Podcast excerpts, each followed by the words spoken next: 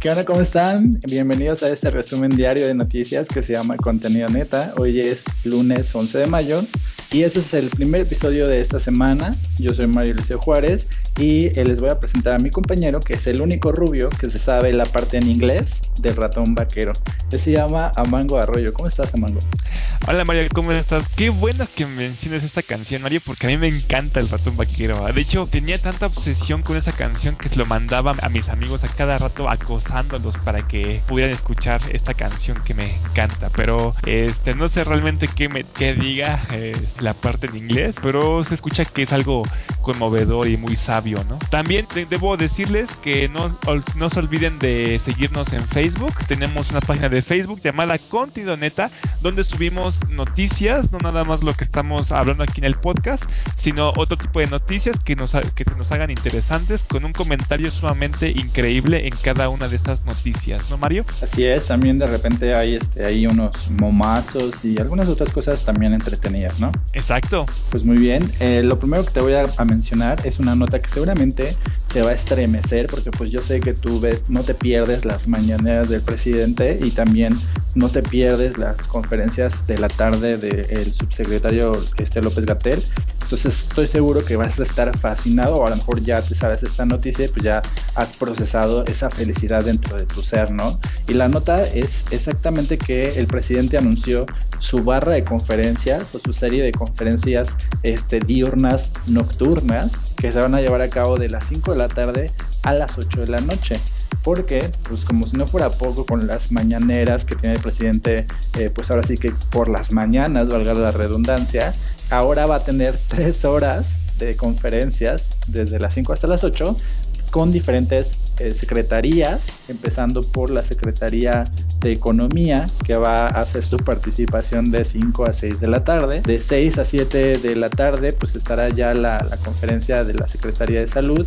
Y de 7 a 8 se agrega o va a estar agregándose a las conferencias o esta serie de conferencias la Secretaría de Bienestar, que va a informar acerca de toda esta serie de programas sociales o de becas que tiene el gobierno federal. Y entonces pues vas a tener ahí tres horas de diferentes secretarías dándote información, los periodistas eh, pues que atienden esta serie de conferencias, no sé cómo le van a hacer, porque pues es como tomar una de estas clases magistrales en la facultad que duraban horas y pues obviamente tu, su trasero va a resentir un poco este, pues estar sentados tanto tiempo, ¿no? Pero supongo que tú estás feliz. Este, pues absolutamente, porque así vamos a podernos ahora sí que informar más acerca de todos estos sectores, que no nada más lo más importante es el sector salud, sino también estos sectores que tú acabas de mencionar. Estaría muy bien que era como lo que habíamos dicho. Por ejemplo, este López Obrador siempre menciona acerca de que tiene juntas con los jefes de seguridad, pero también estaría bien que hiciera una conferencia acerca de la seguridad, de cómo va, también acerca de los feminicidios, ¿no? Entonces,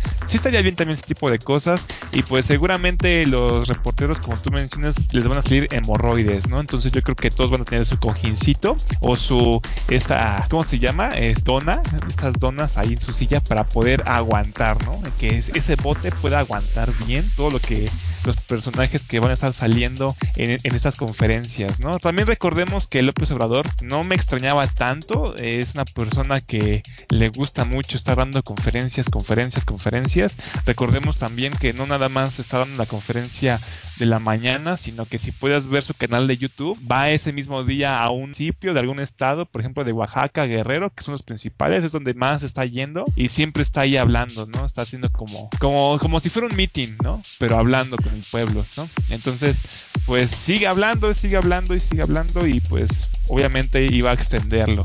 De hecho, una vez hace mucho tiempo mencionó que también quería dar conferencias los fines de semana porque decía que eh, cuando él dejaba de dar conferencia los viernes, que los medios de comunicación aprovechaban los fines, los fines de semana para desinformar a la gente, Mario.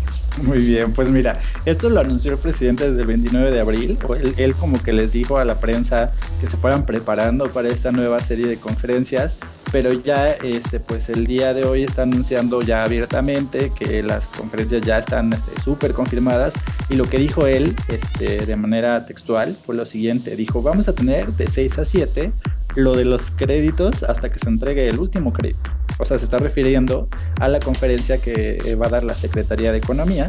Eh, luego dice de 7 a 8, salud, informando sobre si hay camas, si no hay camas, si rechazan a los enfermos, bla, bla, bla. Bueno, punto suspensivo. Y eh, de 8 a 9 se los anticipo y les ofrezco disculpas porque van a estar más tiempo todos los programas de bienestar. Eso fue lo que dijo este, el presidente eh, de manera textual y pues lo dijo de, una forma muy que la gente lo puede entender, ¿no? Y entonces eh, está diciendo pues que la conferencia que hace normalmente el subsecretario Gatel pues sigue en, ese mismo horario, digamos, y pues que ahora se van a, a, juntar estas otras dos secretarías. Entonces, pues yo no sé si este, el presidente se a gobernar se dedica como a programar este horarios televisivos, porque pues ya, ya quiere tener casi todo el día, porque si juntas estas tres horas de conferencias más cuántas horas de la mañana, tres, pues ya tienes seis horas, ¿no? Entonces nada más le faltan otras tres para juntar doce y tener pues a toda la población de siete a nueve, ¿no? Pero bueno, eh, aquí hay una, una nota que te quiero comentar que viene del diario británico The Guardian, que precisamente haciendo referencia como a estas conferencias que tiene el presidente, compara o califica a, esas conferencias, las compara primero con las conferencias que tiene el presidente Donald Trump y luego dice que estas conferencias son un espectáculo sin valor y que no tienen ningún contenido este, que sea de ayuda o que sea beneficioso para la gente, sino que más bien son como un show y que más bien son publicidad personal de ambos gobernantes y hace referencia a los dos presidentes, al presidente de Estados Unidos y al presidente López Obrador. Eso es lo que dice el periódico The Guardian. Pues se me hace muy extraño porque realmente cuando hay noticias del día, siempre, al menos yo lo que he visto o lo que hemos estado haciendo en el podcast, siempre citamos frases o palabras que dice López Obrador. Normalmente son noticias que él menciona en sus mañaneras. Entonces, pues si fuera realmente como dice este periódico, entonces realmente no estaríamos sacando noticias de estas mañaneras que está haciendo, pues realmente sí está informando acerca de lo que está pasando. Al menos yo sí he visto algunas mañaneras y pues no se me ha hecho así como un espectáculo donde nada más esté diciendo tonterías o que esté repitiendo las mismas cosas una y otra vez. Siempre hay algo nuevo que va a contar. Ahora, nada más de rápido, aquí con los nuevos conferencias, no te preguntas a ti, Mario, qué nuevo rockstar de la corta va a salir aparte de López Gatel. O sea, qué personaje va a comenzar a tener esa tendencia, ¿no? A ser motivado. Por ejemplo, López Gatel ahorita está como el, el plus, ¿no? Pero ¿saldrá algún otro personaje a brillar como López Gatel en estas conferencias? Eso vamos a averiguarlo, Mario.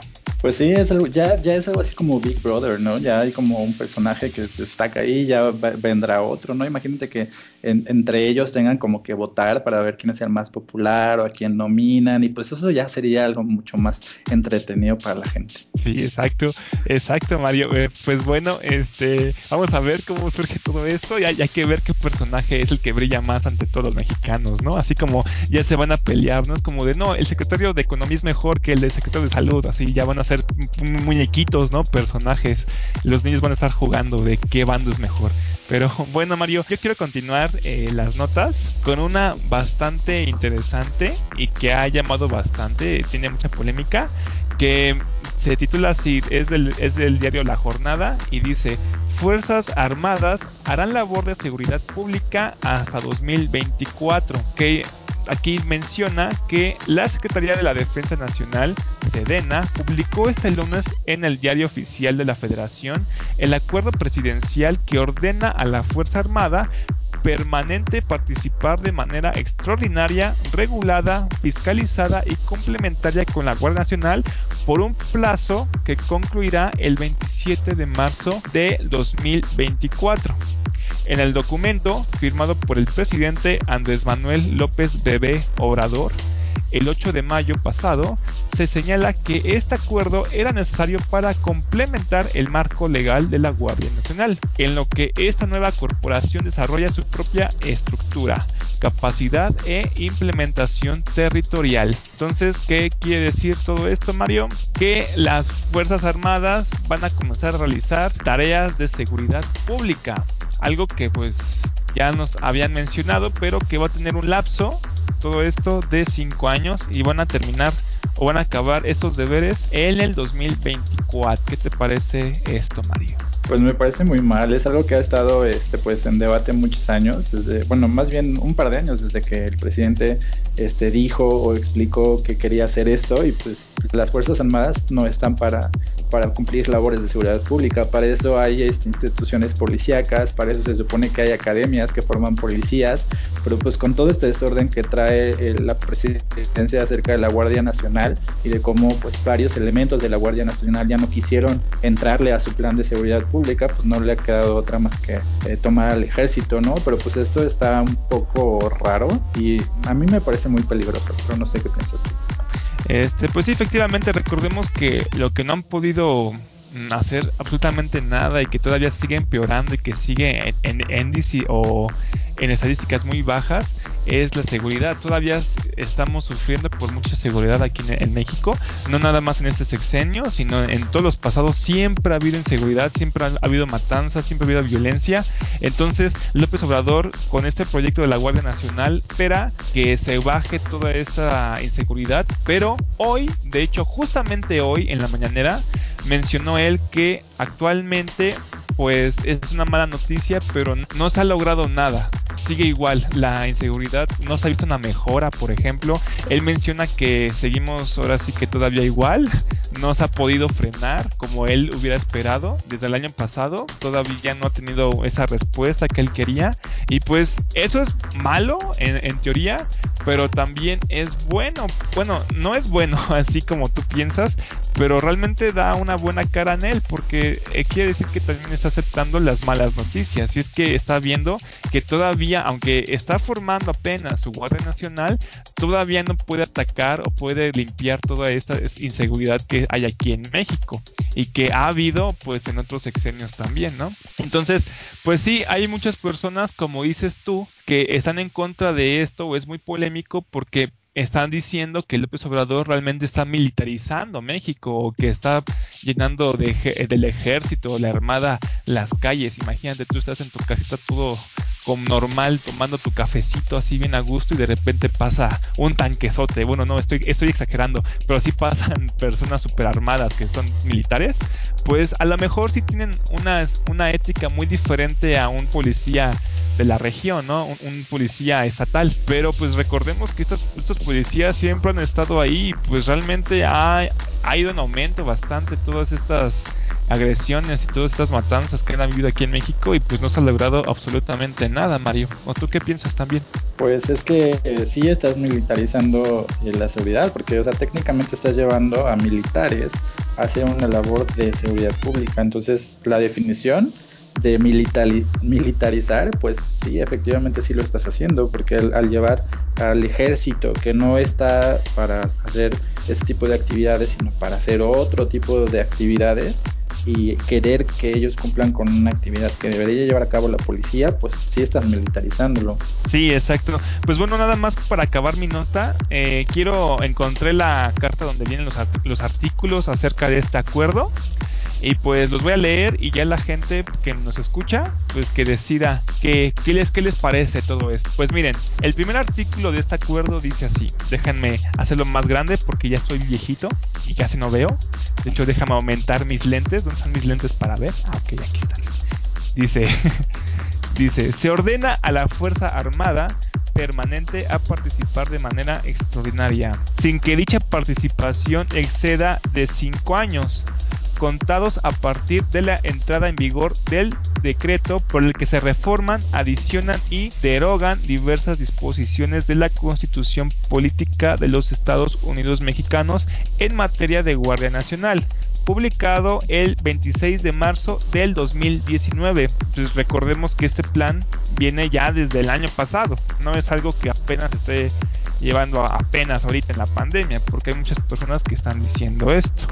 En la, en segundo artículo dice, la Fuerza Armada permanente en el apoyo en el desempeño de las tareas de seguridad pública a que se refiere el presente acuerdo realizará las funciones que se le asignen conforme a las atribuciones que prevén las fracciones 1, 2, 4, 10, bla, bla, bla, etcétera, ¿no? Del artículo 9 de la ley de la Guardia Nacional. Tercero, en el apoyo en el desempeño de las tareas de seguridad pública, la Fuerza Armada permanente se regirá en todo momento por la estricta observación y respeto a los derechos humanos en términos del artículo primero de la Constitución Política de los Estados Unidos Mexicanos y observará la Ley Nacional sobre el uso de la fuerza y demás ordenamientos en la materia. Esas serían las tres, los tres artículos, Mario. El primer artículo no lo leí también porque ya lo había leído, estaba ya en, la nota de la jornada, fue el primero que pusieron. Lo que me, interesaba es que conocían los otros dos artículos y pues ya nada más sería esto, conocer los artículos y ver realmente qué pasa, si se respeta o no. Aquí realmente pues son militares y los militares están un poco crazy, ¿no, Mario? Pues más bien se me hace un, un gasto absurdo, absurdo de recursos, porque si el plan del presidente es para cinco años, eso quiere decir que cuando termine de efectuarse su plan, pues él ya no estará en la presidencia. Entonces, seguramente el presidente que venga, pues va a volver a reorganizar la Guardia Nacional o, o la va a desaparecer y entonces, pues no sirvió de nada todos los planes que tenía. Al menos que el presidente logre su cometido de reelegirse y entonces tenga otros seis años en, el gobierno. No creo, porque en, el, en, el, 2024 acaba su sexenio, entonces pues sí es, ahora sí que va a cumplir con todo el sexenio que tiene López Obrador. Y es, recordemos que ahorita en la pandemia ahorita eh, lo más importante es la salud, pero ahorita imagínense si estamos encerrados, todavía es increíble ver que el, el, número de muertes sigue aumentando, aunque estemos en pandemia, aunque estemos en cuarentena, aunque estemos encerrados, aún hay muchas muertes, curiosamente, entonces hay que ver todo esto, Mario.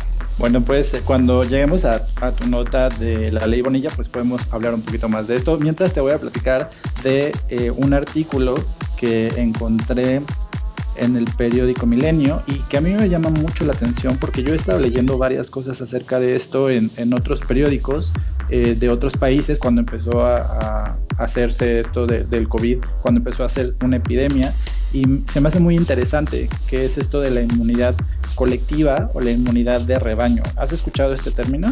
Rebaño, pues sí, ¿no? Es el, son las ovejitas, ¿no? Cuando van ahí a, pastear, a, pastear, ¿no?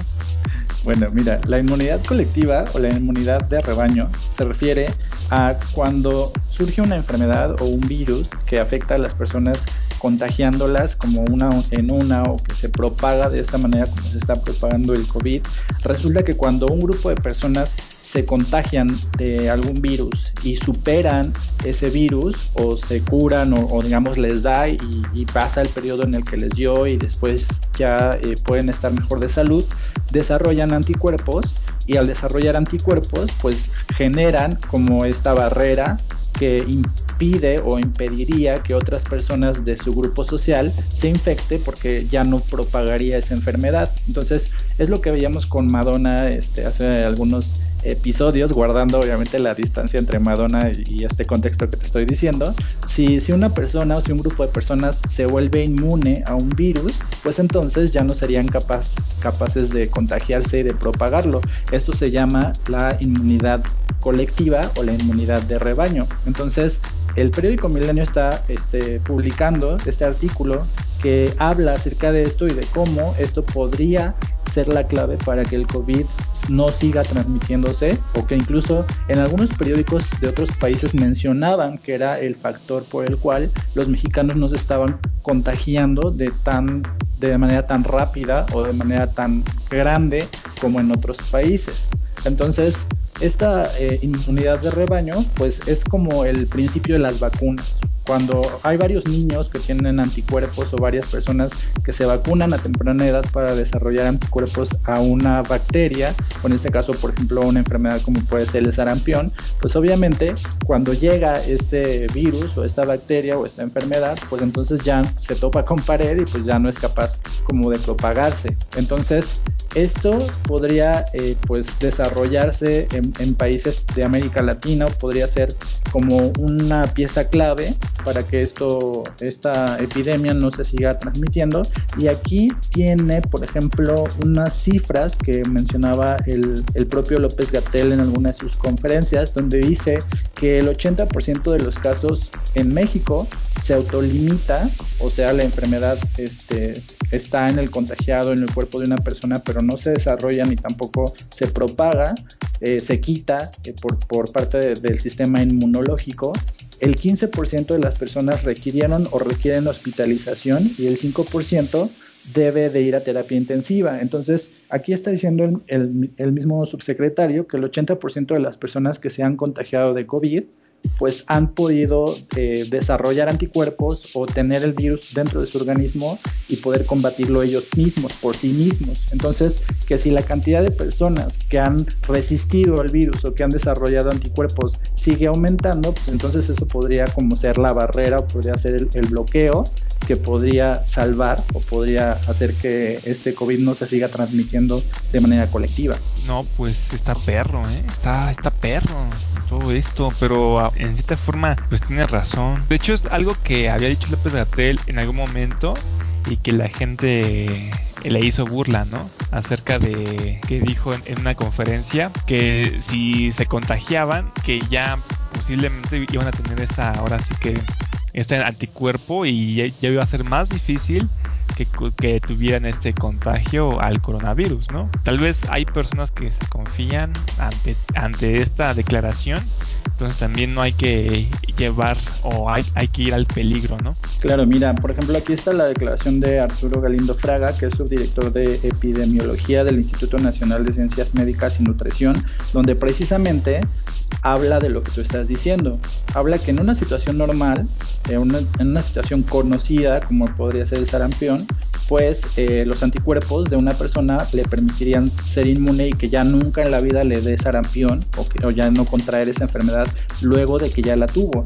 Pero que en el caso del COVID, está diciendo el subdirector de epidemiología, no se sabe o no lo sabemos porque este es un virus nuevo, es una cepa de, de, un virus que no era conocido y por lo tanto actualmente la comunidad científica o médica no sabe si esta inmunidad que desarrolla una persona que tuvo COVID es una inmunidad permanente o si solamente le va a durar tres o seis meses y que después podría ser otra vez este, una persona que pudiera tener COVID o le podría dar los síntomas que tendría una persona enferma.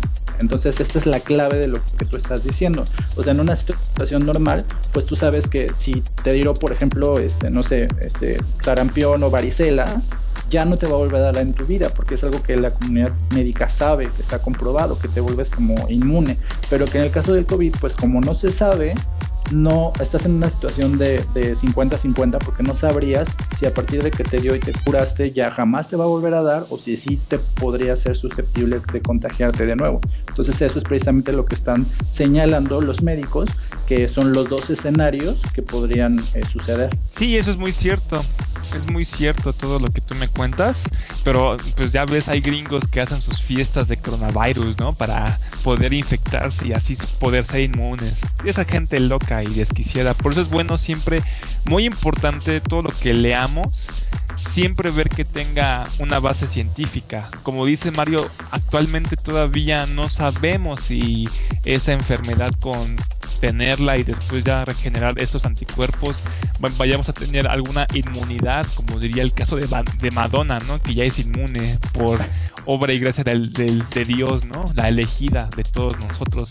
Este, realmente no es tan fácil como podría sonar. Entonces, sí hay que seguir teniendo esta distancia y sí hay que seguirnos cuidando. Pues bueno, Mario, yo voy a continuar con una nota bastante, bastante simple, bastante sencilla. Es de esas notas que estaba como de, pues, ¿de qué hablo, no? ¿Puedo hablar de esta nota o puedo hablar acerca de un borreguito que cruzó la calle? Entonces, pues dije, no manches, pues, ¿cuál es más interesante?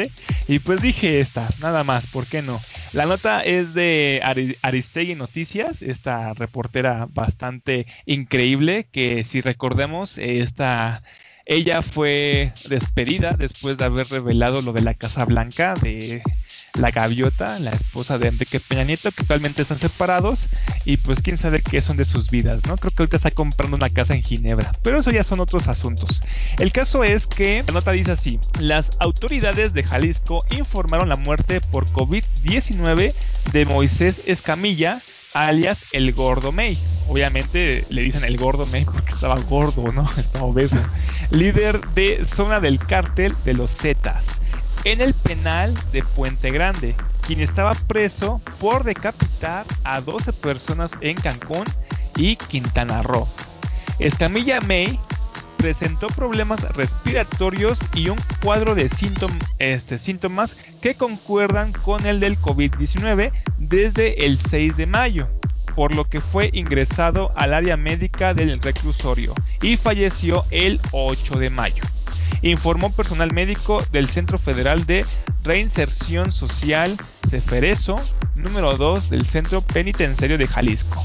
El reo de 45 años de edad no padecía enfermedades que comprometieran su sistema inmune, pero estaba gordo. Entonces eso fue lo que lo condenó, lo que lo mató. Entonces ya saben, gente, si están gordos, por favor, hagan ejercicio porque al parecer eres más propenso a que tengas o que te contagies de este COVID-19 y eres más propenso a tener síntomas más agresivos que una persona que sí esté haciendo ejercicio. Es lo mismo que pasa, por ejemplo, con las personas que tienen diabetes o tienen hipertensión. Entonces hay que tener cuidado. Por eso es que nos está afectando tanto aquí en México, pues tenemos índices muy altos de personas que sufren enfermedades crónicas y de obesidad. ¿Cómo ves esta noticia, Mario? Pues sí, exactamente como tú lo dices, México ha sido uno de los países este, que, ha sufrido más casos eh, como graves de COVID, precisamente por el nivel de obesidad que tiene, porque pues supera incluso a, a las tasas o los porcentajes de Estados Unidos, porque uno pensaría que Estados Unidos es el país más gordo pero no, México tiene un nivel más alto, es algo así como el 70%, quiere decir que 7 de cada 10 personas en México son obesas, yo me incluyo dentro de esas 7. Ah, yo también, antes no me incluía, pero con la contingencia ya, ya me incluyo en esas 7 también. pues miren, pues para que vean también que la gordura no nada más ahora sí que nos afecta a nosotros, sino que también les afecta a los reos, también les afecta a los narcotráficos. Estas personas también pueden sufrir gordura. Entonces, si alguien del narcotráfico está escuchando esto, hace ejercicio, te va a pasar como a tu jefe, el gordo May, por favor. Entonces, pues continuando con la nota, Mario, aquí mencionan, las autoridades de salud local también reportaron que hay un custodio fallecido por COVID-19 y en las últimas horas se sumaron nueve infectados más. Oh, por Dios, esos reos ya, ya están cayendo. Este, continúo. Dice, uno de ellos se reporta como grave y está conectado a un ventilador mecánico en la clínica 110 del Instituto Mexicano del Seguro Social. El problema de este reo es que estaba gordo. Bueno, obviamente también estaba gordo. Bueno, eh, sigo con la nota. El, gordo May llevaba recluido 11 años y 5 meses de una sentencia de 37 años por haber decapitado a estas personas, tras ser declarado culpable de delincuencia organizada, portación de armas de fuego de uso exclusivo del ejército y por lo anterior dicho. Entonces, pues esto nos deja una, una moraleja, Mario, y es decirle no a, al postre o decirle no a las tortillas. O sea, si ya comiste cuatro tortillas, decirle no a la quinta, ¿no? O sea, yo pensé que ibas a decir decirle no a las drogas y saliste con, con el postre. Sí, exacto, es que yo no quiero estar gordito. Bueno, es que mira, mi familia no es propensa a engordar, pero sí generamos panza, Mario, panza así como chelera. Entonces, pues sí tengo que cuidarme, Mario. Oye, ¿y el presidente no tenía un plan de amnistía para poder este, liberar reos, como había pasado en Cuba, por ejemplo? Este, no, ah, he escuchado, sí he escuchado noticias que tenían pensado esto, pero al menos no he escuchado que lo hayan afirmado del lado del gobierno. Lo he escuchado, pero en diarios, o sea, en medios de comunicación, pero en el sector del gobierno, o sea, que lo haya dicho López Obrador o algún secretario o así, no lo he escuchado tanto. O que lo están afirmando con certeza, no. Lo que sí es que todavía está ese asunto de que se escaparon. Entonces, imagínate, si estuvieran diciendo que los van a liberar, ¿por qué preocuparse tanto de que se escaparon este, 12 reos y aún así los van a liberar, ¿no? Bueno, es que los que se escaparon eran de alta peligrosidad según esto, ¿no? Y entonces, la, según entiendo, la, los países están liberando a personas que cumplen como ciertos requisitos, ¿no? Digamos que ya están a punto de salir, así como que les dicen, no, pues ya vete de una vez, ¿no? Para que no te enfermes aquí. Sí, exacto, hay que ser humanos. Recordemos que los tratan muy mal en las prisiones, en las cárceles. En esta noticia, vean, eh, yo quería nada más hablar del jefe de los Zetas y aquí mencionaban a más reos que estaban contagiados. Ahí son ambientes muy deplorables y realmente no los están tratando como deberían, como seres humanos. Su vida no está valiendo tanto como debería. Entonces, pues al menos las personas que están ahí, que realmente no tienen delitos graves, pues estaría bien que si los rescataran o salvaran de ahí, porque imagínense, si se están, si, están habiendo casos de COVID-19 en las cárceles, entonces hay que ver, Mario.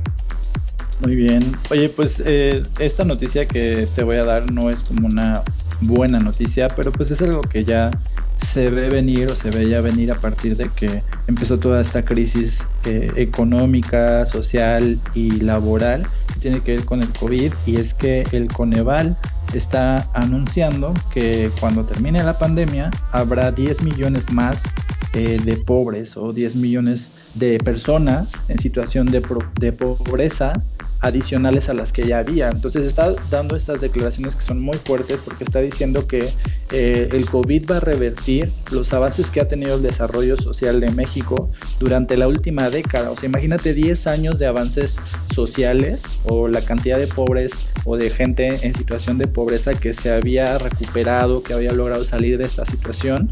Durante 10 años van a, echar para atrás o van a regresar y van a agregarle 10 millones de personas adicionales, todo por esta crisis eh, económica o por esta crisis que ha generado el COVID. Entonces el Consejo Nacional de Evaluación de la Política de Desarrollo Social, que es como se llama el Coneval, es una institución que se dedica a, checar los niveles de pobreza del país y que también se desarrollan los programas sociales. O sea, es como una institución que es autónoma, que el presidente ha querido que no sea autónoma, pero que hasta el momento lo es, eh, y que mide como qué tan eficaces son los planes sociales y que mide en general el nivel de pobreza. Entonces, que diga esto es algo muy fuerte porque significa que va a haber 10 millones de personas a las que no les va a alcanzar su ingreso para tener una situación de vida estable sino que van a estar como batallando entre los recursos económicos y una crisis social.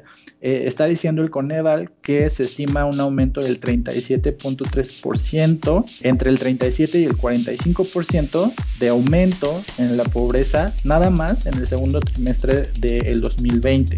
Entonces estas son como cifras muy fuertes. Esto lo dieron a conocer en un documento que se llama La política social en el contexto de la pandemia por el COVID en México y pues a mí se me hace una cifra muy dura. Aquí mencionan que los principales afectados pues son los grupos que tienen desventajas o, los grupos que, son vulnerables como son las mujeres, eh, los trabajadores del sector informal, las personas que ya estaban desempleadas, las micro, pequeñas y medianas empresas, los jornaleros que tú hablabas de ellos en el episodio anterior y los niños eh, son como los principales grupos que se verán afectados por esta crisis de la pandemia y que pues ahora se va a convertir en cuanto se termine la cuarentena en una crisis económica. ¿Cómo ves? Sí, pues es algo que ya todos este, lo veían venir, ¿no? De hecho, todos actualmente eh, el tema de conversación ya no es tanto la pandemia, sino lo que va a venir después. Porque con todos esos encierros, con todas estas faltas de actividades, pues va a haber un problema económicamente aquí en, aquí en el país, no nada más aquí en México, sino mundialmente lo va a haber, va a haber una crisis económica muy fuerte, por eso estaban diciendo que este es un este esta pandemia que hubo es un parteaguas para lo que va a venir después, es como un cambio eh, en el mundo. Realmente, ¿qué, qué, qué, qué, pasará con todo esto? Tú lo que mencionas, estas cifras, de hecho las mencionó López Obrador en su canal, eh, ha estado dando informes. Él sale sentado en su escritorio con su banderita diciendo soy mexicano y, y viejito. Perdón, por eso es que ya nos quedamos sin el escucha viejito, pero bueno, este, sí, viejito, eh, enseña el papel de cómo, cuánto vamos a decaer económicamente y lo compara con otros países. Véanlo, no lo voy a mencionar realmente, nada más les voy a decir ahí que lo vean, pero sí menciona lo que está mencionando este Mario. Y pues sí, es algo que sí es verdad y que va a suceder. Que sí van a haber más pobres, van a haber más personas que se van a quedar sin empleo y va a haber una economía bastante inestable. Pues las recomendaciones que está haciendo el Coneval a la, a la presidencia es ampliar y fortalecer las medidas de respuesta a partir de los programas prioritarios.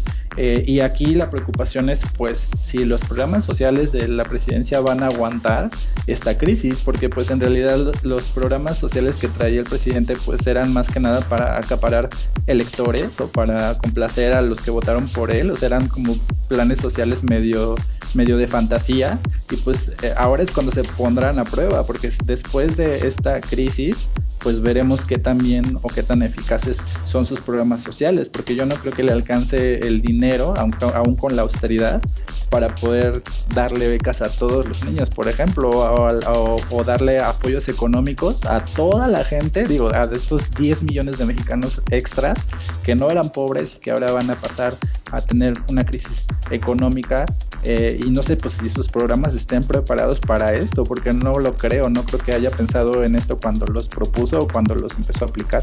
Pues sí, es lo que vamos a ver con el tiempo, a ver si realmente estos programas aguantan y si va a llegar el fin de estos programas súper interesantes que había propuesto el presidente. De ahora sí que a los ciudadanos, que era más que nada eh, los apoyos a los estudiantes y a los adultos mayores, ¿no? Pero bueno, está bien, vamos a irlo viendo.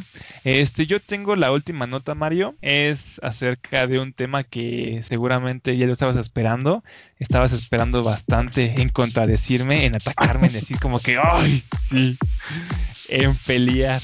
Pero bueno, eh, te, comento, Mario, tú conoces al gobernador Bonilla. Bueno, Bonilla eh, había propuesto o había mandado una declaración llamada Ley Bonilla a la Secretaría, o, no, perdón, a la Suprema Corte de Justicia, donde les pedía que aumentaran su, gobernatura por cinco años, o sea que no acabara el, en el 2021 sino que acabara hasta mucho después. ¿Te acuerdas de esto, Mario? Eh, no, nada más me acuerdo. Yo conozco muy de cerca este tema porque como tú alguna vez este, lo dijiste aquí, yo trabajé en el Instituto Nacional Electoral y me acuerdo y sé perfectamente este, de qué va este tema y por eso por eso es que me indigna tanto y me hierve tanto la sangre cuando mencionan este caso, así como la reelección de los diputados, porque sé hacia dónde va todo esto y va hacia la reelección del presidente, es hacia donde quieren llevar todos estos temas, pero pues en este caso, en el caso de la ley Bonilla, pues no se les hizo. Sí, exacto. Actualmente la ley Bonilla que no se aprobó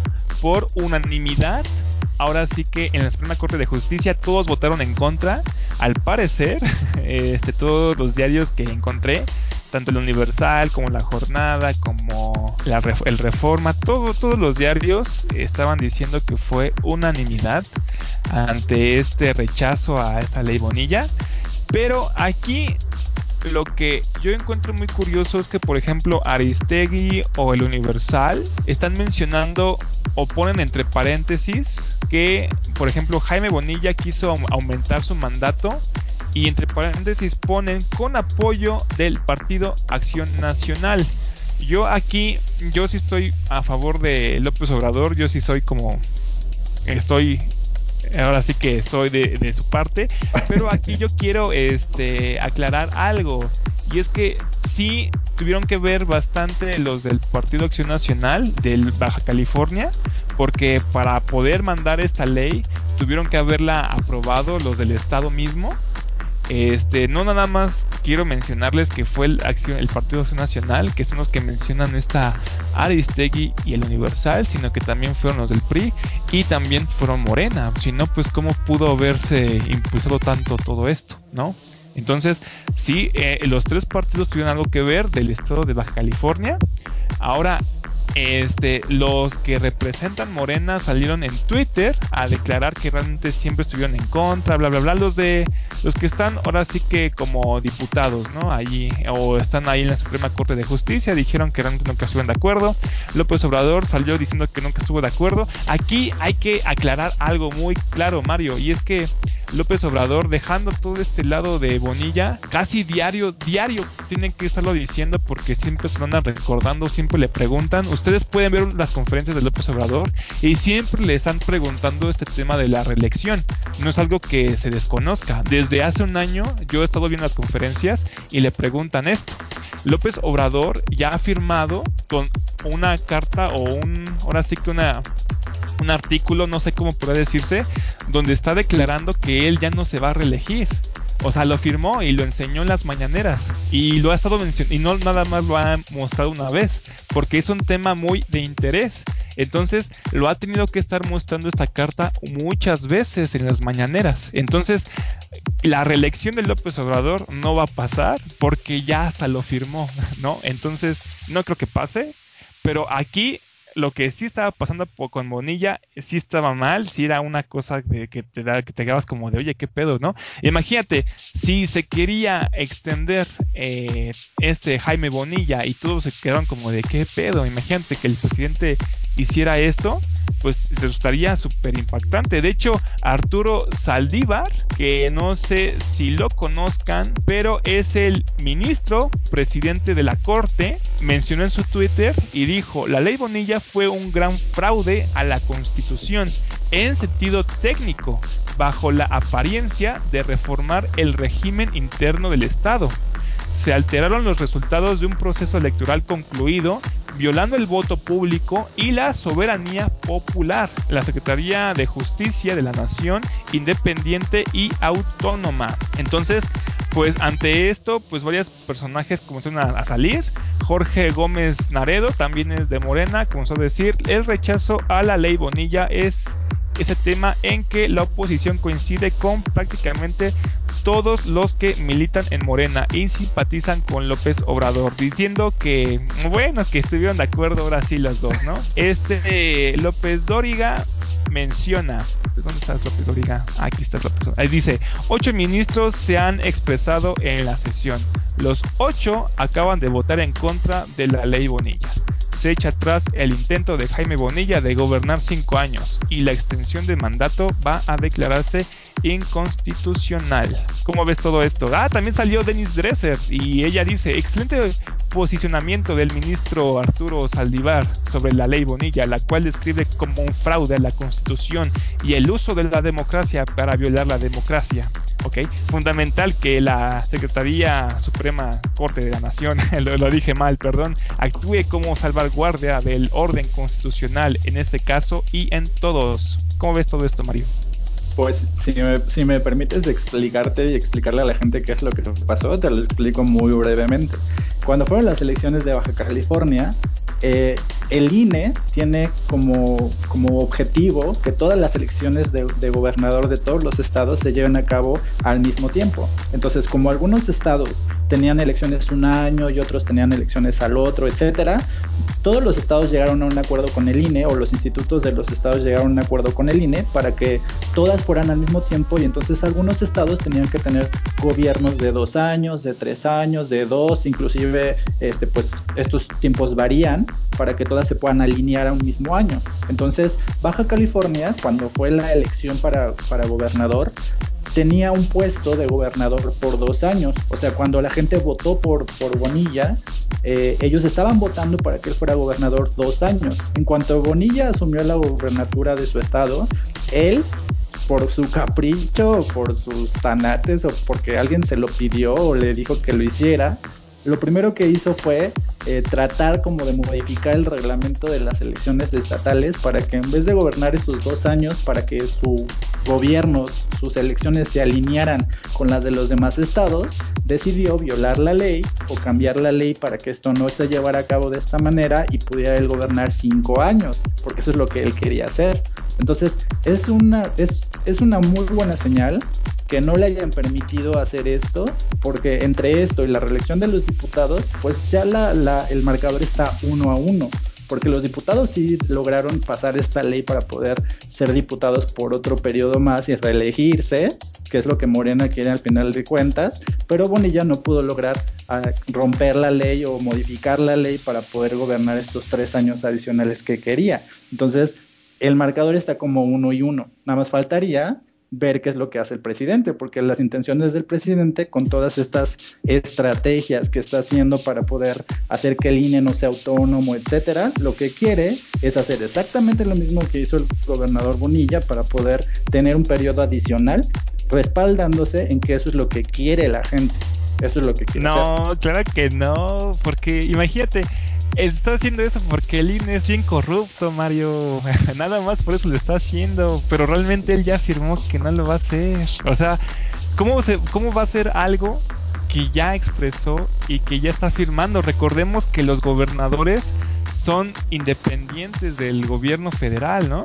O sea, si ya hacen esto, por ejemplo, es como, por ejemplo, lo que haga Morena es como ya muy su pedo. Es como, por ejemplo, Barbosa, ¿no? Que esté ahí, que realmente sea de Morena, no quiere decir que sea un buen gobernador. O que haga las cosas que él está haciendo, no quiere decir que realmente sea lo que está diciendo López Obrador o este Marcelo Ebrard o López Gatel, ¿no? Hay realmente personajes muy nefastos en Morena y eso es por el mismo partido, pero realmente ya estarlo metiendo ahora sí que en temas de la, ya del gobierno, pues realmente ya es algo muy diferente, porque eso tiene que, tiene que ver con el partido, realmente. Recordemos que ahorita Morena hasta ya salió con Partido Verde, que era del PRI. Entonces hay que ver realmente los movimientos de Morena, ya no tanto lo de López Obrador, que ahorita ya está en de presidente, sino Morena realmente qué está haciendo, porque imagínate, este, yo me preocuparía más por sus movimientos porque se está viendo que está decayendo un poco, no, no, no un poco, está decayendo.